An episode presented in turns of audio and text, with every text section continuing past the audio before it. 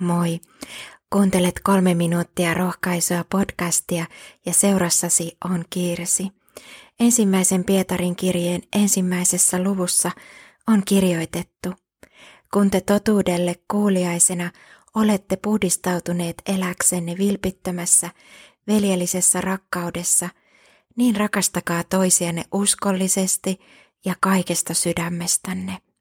Olettehan te syntyneet uudesti, ette katoavasta siemenestä, vaan katoamattomasta, Jumalan elävästä ja pysyvästä sanasta. Jumalan rakkautta on verrattu auringon säteeseen, joka loistaa maahan, heijastuu ja säteilee ympäristöönsä. Ellei pyhä henki ole muokannut sydäntemme maaperää ottamaan vastaan ja heijastamaan Jumalan rakkautta, emme voi rakastaa toisia niin kuin meidän pitäisi. Jeesus antoi esimerkin. Hän itki Jerusalemia, koska sen asukkaat olivat kadottaneet Jumalan ja hänen sanansa. Jeesuksen sydän oli herkkä toisten tarpeille. Häneltä kysyttiin, mikä on lain suurin käsky. Matteuksen evankeliumissa Jeesus sanoo, rakasta Herraa, Jumalaasi, koko sydämestäsi, koko sielustasi ja mielestäsi. Tämä on käskyistä suurin ja tärkein. Toinen yhtä tärkeä on tämä, rakasta lähimmäistäsi niin kuin itseäsi. Evankeliumin mukaan Jumalan rakastaminen ja lähimmäisen rakastaminen ovat yhtä tärkeät. Jos toisen jättää pois, toinenkin jää toteutumatta.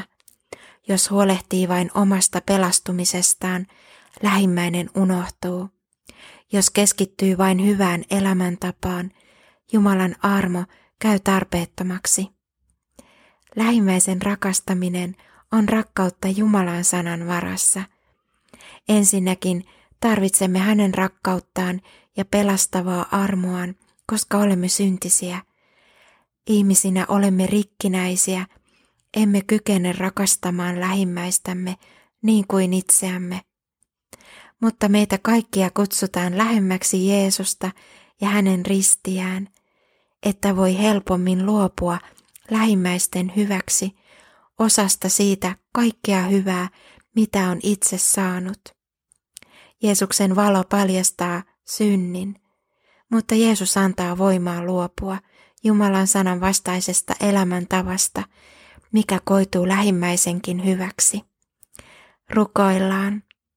Kiitos rakas Jeesus, että sinä rakastat meitä.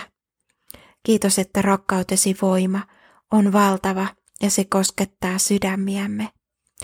Auta meitä huomaamaan ne lähimmäiset, joita tänään kohtaamme, tai nostat mielimme. Anna meille voimaa kertoa sinun rakkaudestasi sanoin ja teoin. Jeesuksen nimessä aamen. Siunattua päivää Jeesuksen kanssa.